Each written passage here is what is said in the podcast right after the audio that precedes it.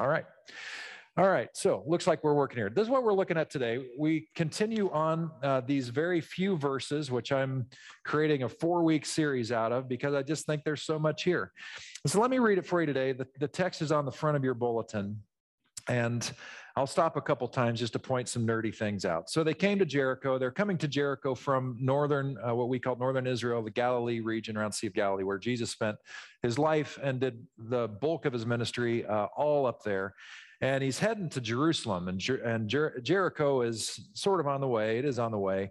We don't know how long he stayed in Jericho. It could have been days, could have been longer. We're not sure. So they came to Jericho, and as he and his disciples and a large crowd were leaving Jericho, so now they're on their way out of town, and they're headed toward Jerusalem, Bartimaeus, son of Timaeus, now nerd note here, Bartimaeus in Hebrew means son of Timaeus. So technically, this is a redundant uh, statement. He's, it was, a, it would be like it would read, son of Timaeus, son of Timaeus, in case you missed it. But we just call him uh, Bartimaeus. I'm calling him Bart uh, for this series. A blind beggar uh, was sitting by the roadside. And he was sitting by the roadside because that's the only hope he had of calling out the people who were coming into the city or leaving the city. He was entirely dependent on others' generosity to live. When he heard uh, that it was Jesus of Nazareth that was passing by, he began to shout out and say, Jesus, son of David, have mercy on me. However, the English language also doesn't give us the full feel of this. You get the exclamation point there, and that's pretty good. But in the Greek, uh, the Greek uses the aorist tense, which means it was a, a passion filled now kind of a thing. So in some, uh, like an amplified version of scripture, you might even see it say, Jesus, son of David, have mercy on me now, because that's the kind of passion that he's speaking with. I don't, I don't want to, I can't handle it anymore. I need it now, which is kind of a shocking thing that somebody like Bart, who knows his place, and the community certainly lets him know what his place is, that he would have the audacity and the courage to you know, be so filled with passion to say this kind of thing to a person like Jesus, a celebrity, right? I mean, it's pretty amazing if we think about what he's doing. So he shouts, Jesus, son of David, have mercy on me now. And many sternly ordered him to be quiet. Many sternly ordered him to be quiet. Can you see the look on their faces? Can you feel the tone coming out of their pores? Many sternly ordered him to be quiet. But he cried out even more loudly, Son of David, have mercy on me now. And Jesus stood and said, stood still and said, love that. Jesus stood still and said, call him here. And they called the blind man, saying to him, take heart, get up. He is calling you. What, what a change in tone, right? What has already happened to this group? They're calling this guy out, telling him to shut up. And now Jesus has changed the tone. He's made this guy the object of his attention. And immediately the group's like, oh, oh, Bart, uh, take heart. He's calling you to him now. You know, sorry about the, you know, the stern, shut up, man, uh, stuff we just said. Uh, now, now you're really important. So let's go together and see what Jesus wants. You know, I mean, it's just a whole change uh, that's happened just because Jesus stood still and just simply changed the, the game. Call him here. So throwing off his cloak, he sprang up and came to Jesus. Then Jesus said to him, what do you want me to do for you? And I know I talked about this in previous weeks, but I just, I don't want you to miss how powerful this question is. This is not minor. It's not incidental. It's not just what you do. This communicates volumes about Jesus, about he, how he saw Bart, because this is a question of empowerment, and it's a question that implies respect and honor, and also gives uh, agency to Bart, who felt like he had none. And I was thinking about this in the early service today, that in the early days of our food pantry, just doing the best that we knew to do, uh, the idea was is that we'd put together bags of food uh, for the folks that we were serving, and it would be, you know, a mixed match of all kinds of stuff that we were pretty sure people would want, and it was an efficient way to do it, and it was, it was just the way that people did it, and so we did it, and it was very effective for a long time. But then after a number of years, Uh, new ideas were out there in the food pantry world, and and some feedback was coming to us, which sort of made us listen to these new ways. And some of the things that we were hearing was that some of the families that we were serving, they would love like maybe sixty percent of what was in the bag, but they hated pasta, or they hated rice, or they couldn't stand green beans, or what have you. And there's a part of human nature uh, on the group side of things, like, we get harumphy, you know what I mean? Harumph. Well, beggars can't be choosers. Harumph. They're going to eat those green beans and they're going to like them. Dang it, you know, or whatever. That's, that's what human nature does. But then we softened on it and we radically changed how we approached it, because that's what human beings do. We learn and we figure it out and we start doing things in different ways. And so because we evolved according to the feedback and what others were doing in creative ways, Uh, pre-COVID, our gym would become a grocery store. And instead of us telling people what they should put in the bags, we would accompany them and serve them along the way. And they could pick, you know, out of all the stuff, what do you like and what do you need? Because at the end of the day, that's the point, right? It's a very different way of thinking about it. And I kind of see that happening with Jesus here. He doesn't assume what Bart wants. The obvious thing that we would assume is he wants to see again. But he doesn't just assume that. Even if that ends up being what he asks, he gives Bart the honor and the power to say, well, this is what I want. Meaning, Bart, you're a real human being. And I'm not going to step all over you like this whole crowd just did. What do you want, Bart? Because I value you and I see you differently than the rest of this crowd sees you. What do you want me to do for you? Equal in my eyes, equal in God's eyes. What would you like me to do for you? We just can't imagine how mind-blowing this was for everybody listening who never thought to ask such a question of Bart, because we remember uh, how blind people globally to this day are treated by the mass population. Uh, they're looked upon as dumb. This is research, so I'm not just spitballing here. They're looked upon as dumb. It's communicated to them that they are a burden on society.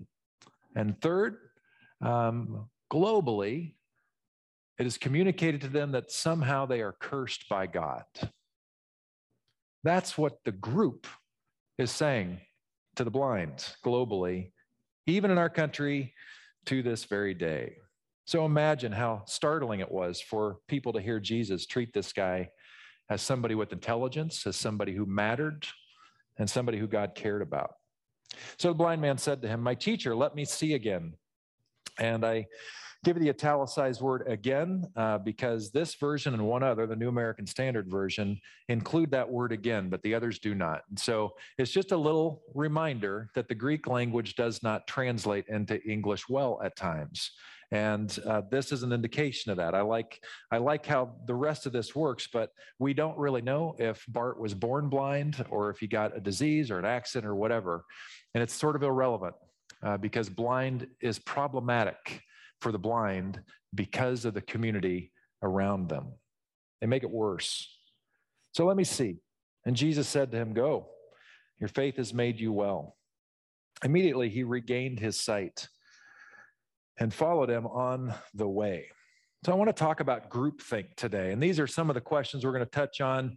Uh, what is groupthink? Did groupthink occur in the Bible? Yes, groupthink occurred in the Bible a lot. We're going to, help. This is an example of groupthink, I think. Uh, how are we affected by groupthink? We'll talk about that. How do we live with groupthink? And is there an upside of groupthink? Because I actually think there is. So groupthink is happening here. I, I think there probably are, probably were some people in Jericho that saw uh, Bartimaeus as somebody other than a blind guy, got to know him on some level. And on any day, if that person were alone and walking by Bart, would have a conversation like he was a real human being. But things are different when we're in a group with each other. It's, uh, it's group psychology. This is what happens uh, when we're in large groups of people. We do things in a group uh, that we wouldn't necessarily do if we were all on our own. I'm generally a fairly reserved person. I grew up uh, that way. Um, my family, you know, we did joy and happiness. We never did sorrow or anger in our family, so I didn't know how to do that for a long time. Um, and but even in our rejoicing, um, you know, we we knew our place, you know, and knew it could only go so far. And so uh, when my wife and I uh, scored tickets to a playoff game uh, with the Giants, the first playoff game uh, against the Dodgers, so double whammy, uh, you're playing the Dodgers, which we can never afford those tickets, and we just kind of fell into these affordable playoff tickets. It's like playoff against the Dodgers that we all hate, of course. And there we are. And when you're in a crowd of forty-five thousand people, and it's so charged and electric and so amped up, anytime a Giant does anything notable, the crowd just goes nuts. And it was a fantastic game, and it was one that we won, and it was a dramatic game and, and all this. And even reserved me, who was told never to get too excited, you can't help yourself. You could be comatose and find yourself on your feet with your hands in the air yelling at the top of your lungs. Why? Why is that? It's because you're surrounded by forty-five thousand other people who are screaming at the top of their lungs because they're so excited. It's infectious. It makes you do things that you might not otherwise do. I've seen people who should not ever be dancing on the dance floor, and they validate my concerns, uh, but they're on the dance floor because everybody around them is like, oh, we're dancing now. And they're out there dancing terribly, but they're dancing. It's like people who never dance are dancing. Dancing. That would be me too. And so, uh, and I never should be on the dance floor. My wife will attest that. So anyway, we do things in this group kind of setting uh, that are very surprising. And it's really shocking uh, how some of this plays. So uh, I have a brief video coming up, and uh, it does two things. It's kind of in two parts. One is just this crazy, crazy experiment that was done where you're looking at it, you're just like, I cannot believe what I am seeing unfold here.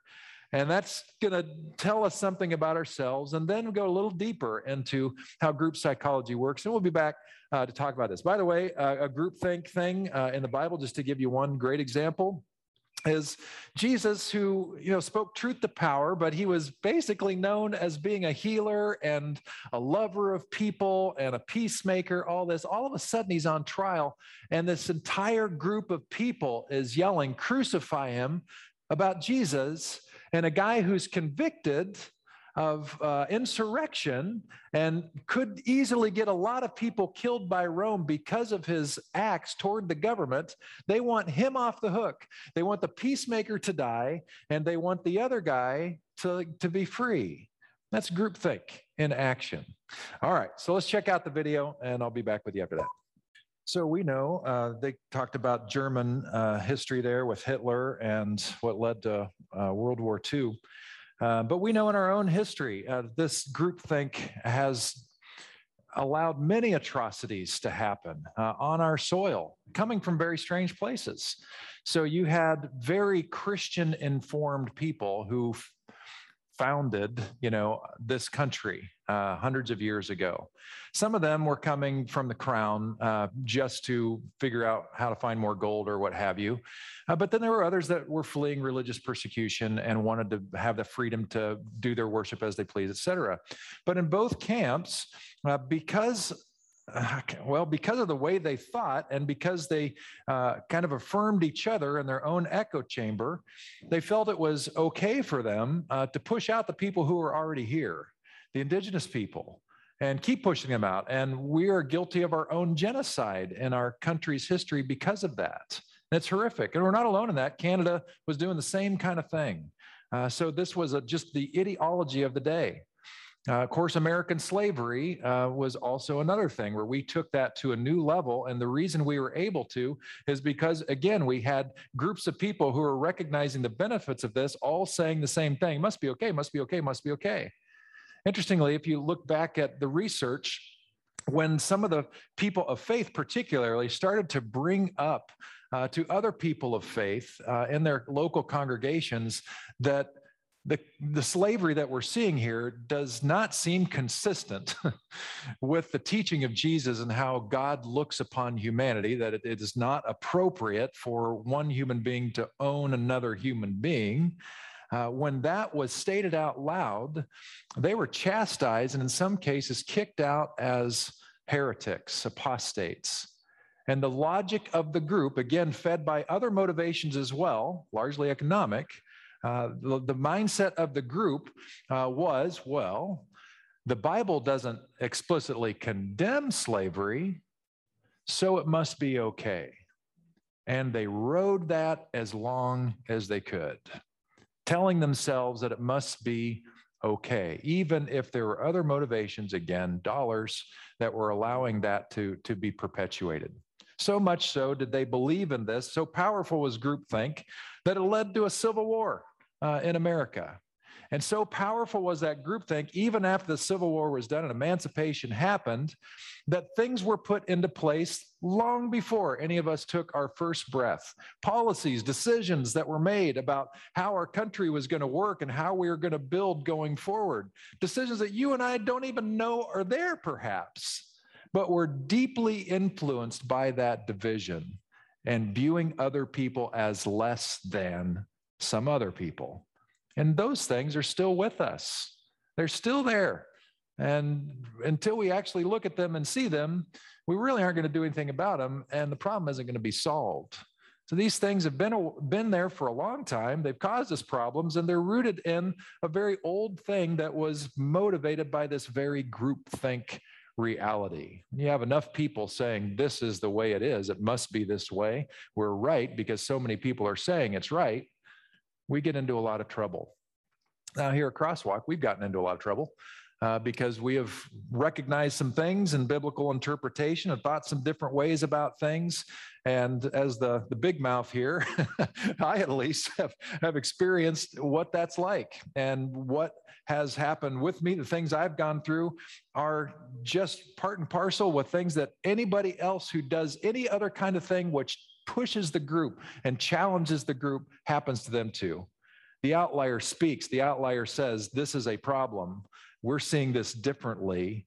And the group uh, reactively, as a, as a, as a, almost a knee-jerk reaction, don't even know they're doing it, immediately come to the, to the position of protecting the group. Um, and will generally, uh, after a while, if, if the point isn't strong enough and they have no reason to really believe differently, what always happens is uh, the outlier, the one who's causing the problem, is just kicked out uh, and they're dismissed so the group can continue. We know this happens in large scale, but it also happens in family systems.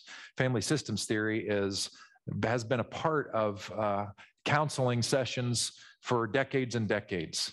And you often see uh, destructive family systems uh, where there's uh, addiction involved, if one of the parents in particular is addicted uh, to a substance, or if there are unchecked um, mental health issues happening uh, in the parent, uh, what that will do is create a system with everybody else in the family. Everybody's just trying to survive. And so they create this system that works, kind of, because you're able to get through a series of days. And it seems like everything is sort of going okay, but everybody in the family system knows what to do. And they know that if you cross this line or that line or say this thing or point this out, there's going to be hell to pay.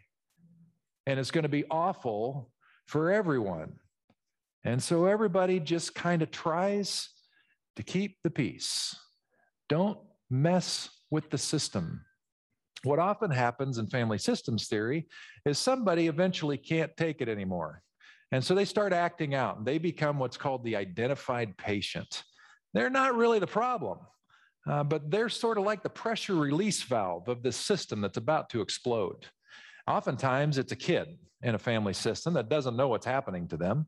Uh, and maybe it's a teenager, maybe it's younger than a teenager. And all of a sudden they're acting with behavior that's destructive, or maybe they're withdrawn or whatever, but different than they were. And it's their way of handling and surviving living in this really sick family system that is sort of working, but really not working.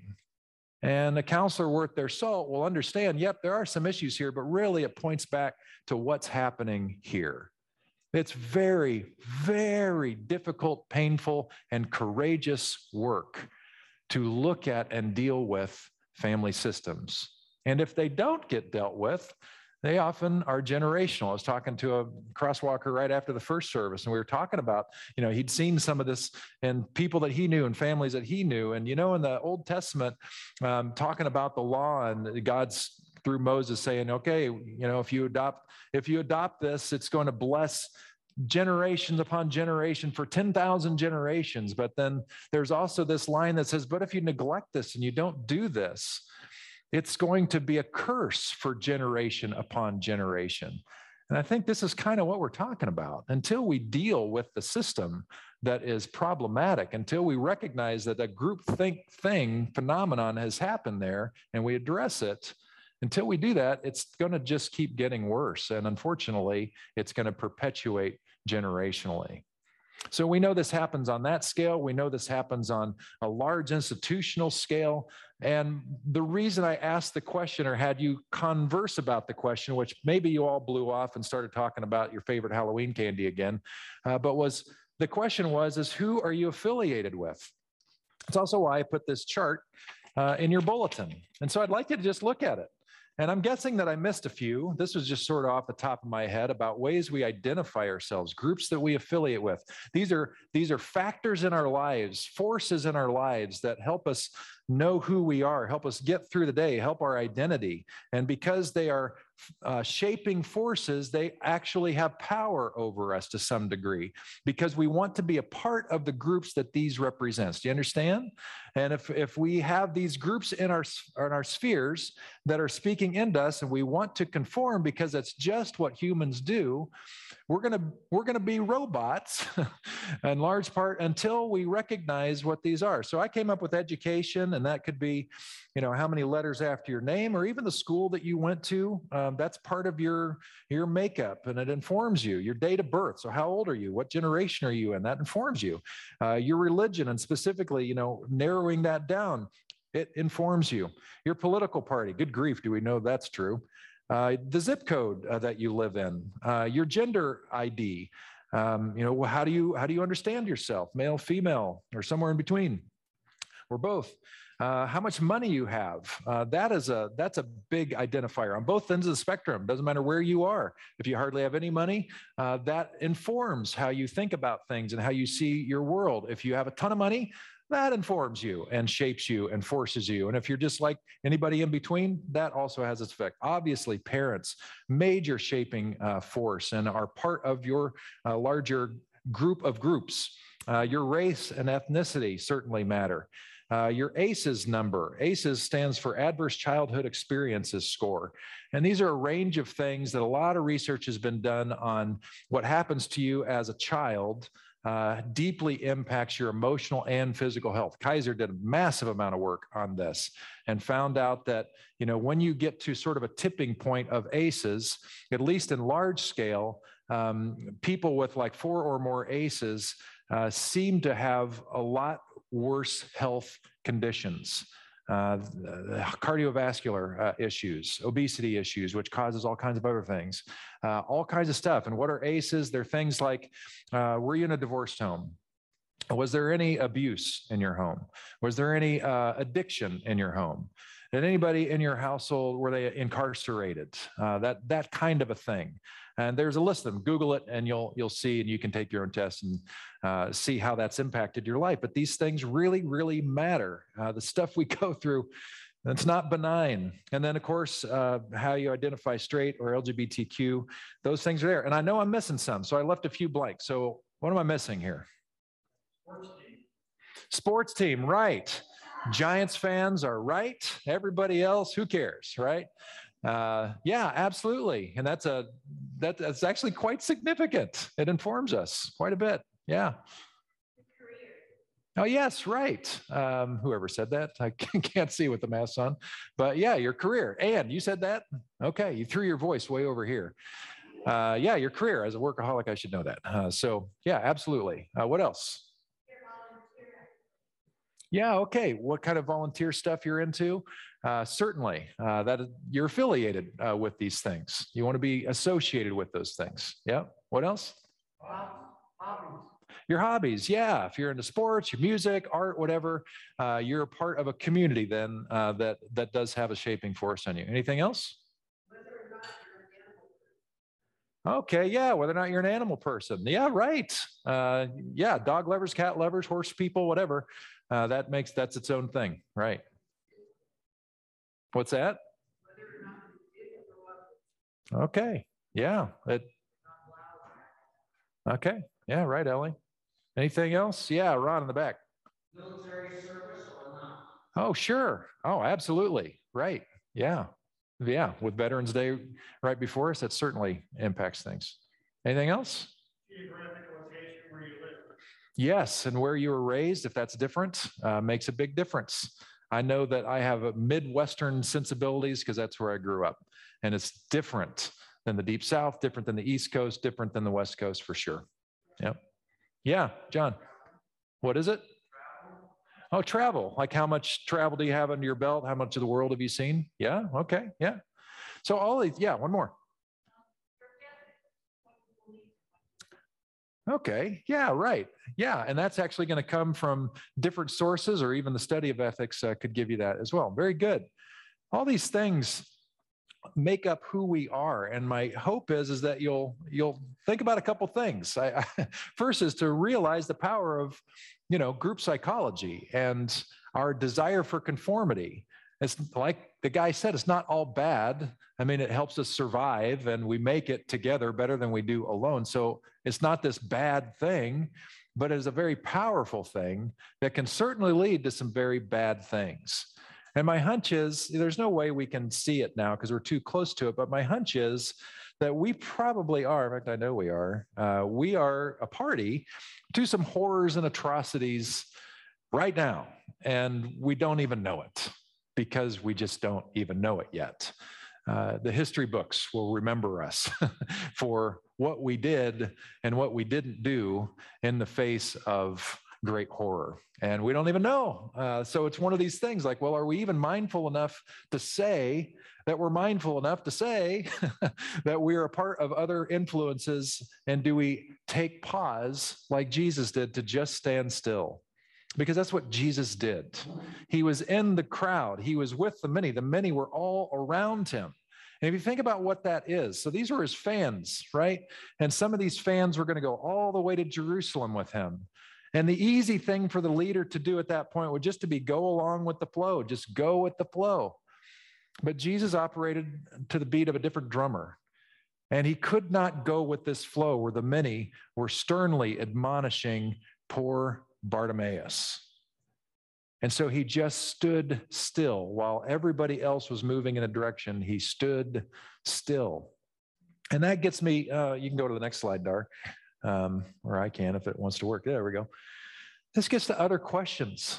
Like, how might we learn to be open to the still small voice of the Spirit of love of God who will remind us and guide us toward shalom with shalom? And what might we get to contribute to the healing of the world because we choose as our greatest influence the Spirit, and we choose to surround ourselves with Spirit pursuers? So for the first one, do we have awareness enough of what's going on and the fact that we are uh, always bent toward conformity with the people that we value around us? Do we have presence of mind enough and knowledge of Jesus and the way of Jesus enough to say, this is incongruent with who, who we understand uh, people to be? This is incongruent with who God is and what God is trying to do in the world. I can't be a party to this anymore, whatever this might be for you or collectively uh, for us. Uh, I made no, um, I, I was not in any way, uh, uh, you know, I'm not looking for the word. I was, whatever the opposite of transparency is, I was trying to be very clear with my disdain and political rhetoric in our country uh, because it makes me sick. Uh, because I think it is so divorced uh, from shalom. It is all about creating different groups of people that then uh, impact people to move them in great ways. On both sides, whatever the political persuasion is, the language and the way we work is awful. Uh, if you want to freak out a little bit, watch the Netflix um, documentary, The Social Dilemma, and you'll find out that information uh, and marketing and business has weaponized uh, this stuff to channel us further into the echo chamber so that the group experience continues to shape us in ways that we don't even know are happening. Will we, as people who claim to follow Jesus, have presence of mind enough and be quiet enough to be still and say, I know what the group is doing. I know what they're saying, and I I like this group. I affiliate with so much of this group. I really resonate with so many of the good things of this group. But this thing, this is in contrast to the Spirit of God, and I have to stand still. It takes great courage to do that and great power, because when you do, there will be pushback. Now, Jesus, being the big deal that he was, he wielded quite a bit of power in this situation, so he could get away with what he did, and he changed the tune and the tone of the crowd almost immediately. How long it lasted? Probably five minutes. But for those five minutes, a beautiful thing happened, which raises the other question.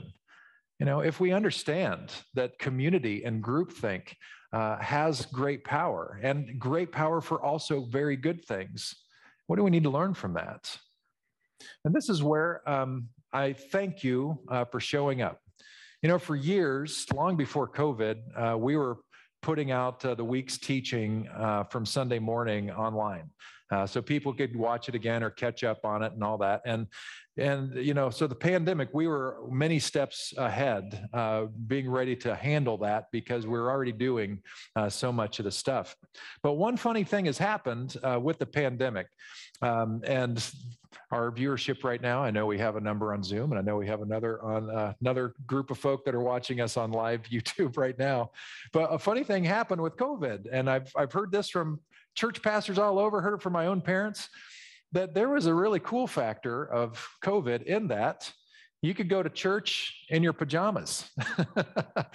Or less, we would never know, right? And uh, people really enjoyed that freedom and the flexibility. It's so easy and all that. And I know that. And I know for uh, particular groups of folks, I know that it is a wonderful gift uh, that we want to continue uh, doing forevermore, uh, because it, it can be so helpful. I know we have some folks uh, that literally cannot get to church because they're not physically able to. I know other people, they're out of town, but they want to be connected. And so they're listening on the road and checking it out. Hey, that's all awesome. But I think we got to be aware of the fact that the gospel, what Jesus came to teach, was never God and me. It was always God and we. It was always community. And especially as we think about the power of community, how important is it then that if we are going to be people of God who are trying to follow in the footsteps of Jesus, how important is it that we are in relationship together, supporting each other, listening together, saying, well, this is the way of Jesus, which is still counterintuitive and still countercultural, which means it's hard to do. But if we have a community around us, how much more able are we to do that? In Hebrews eleven, there's sort of a hall of fame of uh, faith greats that the Hebrew writer, uh, writer of Hebrews uh, gives us. And chronicles a bunch of people who were kind of these outliers, who were the lone ones who took a stand for what God was trying to do. And And, and they were blessed for it, and it was a good move and that kind of thing. And then in Hebrews chapter twelve, the very uh, first few verses talk about, therefore, since we are surrounded by such a great cloud of witnesses, let us cast off everything that holds us and let us steadfastly follow in the footsteps of Jesus, the author and perfecter of our faith, who for the, uh, uh, for the joy before him uh, endured the cross, despising its shame, and now is seated at the right hand of the throne of God. It's this beautiful verse, but it talks about the cloud of witnesses and how we need the cloud of witnesses to encourage us.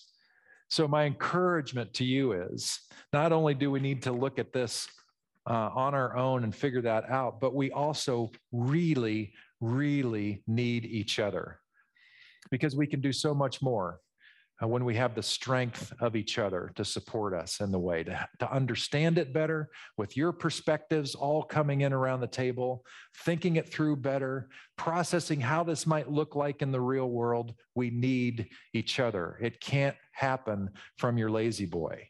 It just can't. There's a power in the room when we're together, and we need it.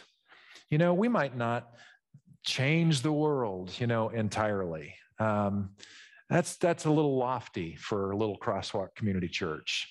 Uh, but you know what? Even if we just change it a little bit of a degree, because we've chosen to follow in the way of Jesus, even though it was hard, and we're going to look at that next week.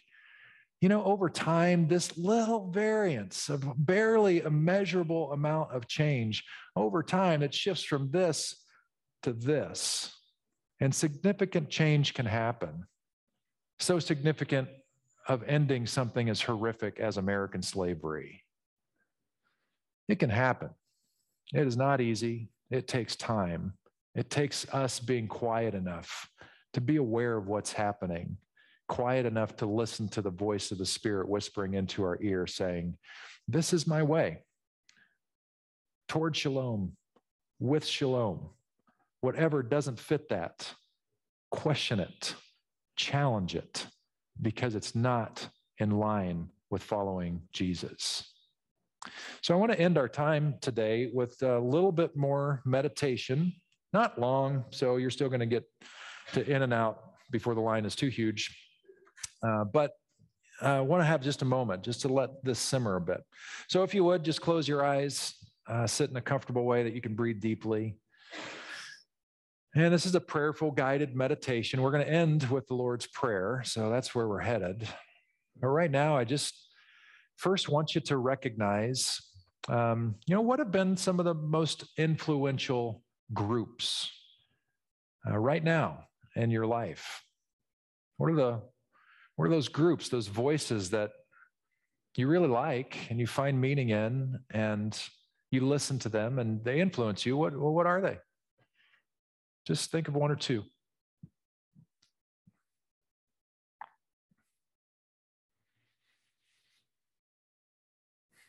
In Spirit of God, I ask that you help us as we think about Um, this group that we very naturally and very human ways, no, no shame in it really, we conform to the beliefs of these one or two groups that we enjoy and resonate with. But Spirit of God, can you, can you help us right now to recognize what things about this group can we pretty confidently say, yep, this, this is in line uh, with, with the Spirit of God. These evidence shalom, the wholeness, this love, you know, that permeates things, this toward life better for all kind of a thing. Can you help us identify those very good things for a moment, God?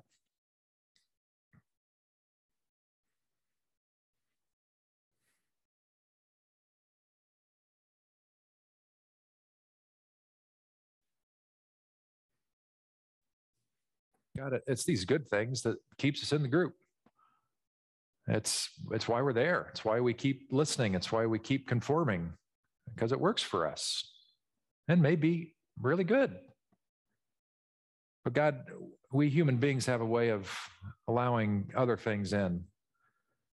And so could you help us, God, be honest and take off our blinders? And could your Spirit nudge us a bit about what parts of even those precious groups that we love may not uh, be congruent with shalom, with love? Can you just help us identify one or two things?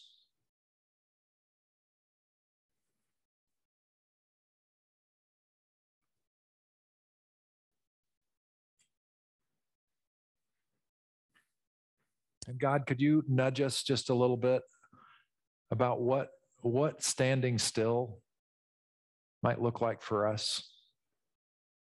As a as a way of saying, you know, I'm I'm listening to a higher order here that matters more than whatever this group is. Spirit of God, can you give us an imagination about what it might look like for us to not, not engage in what we know is not healthy.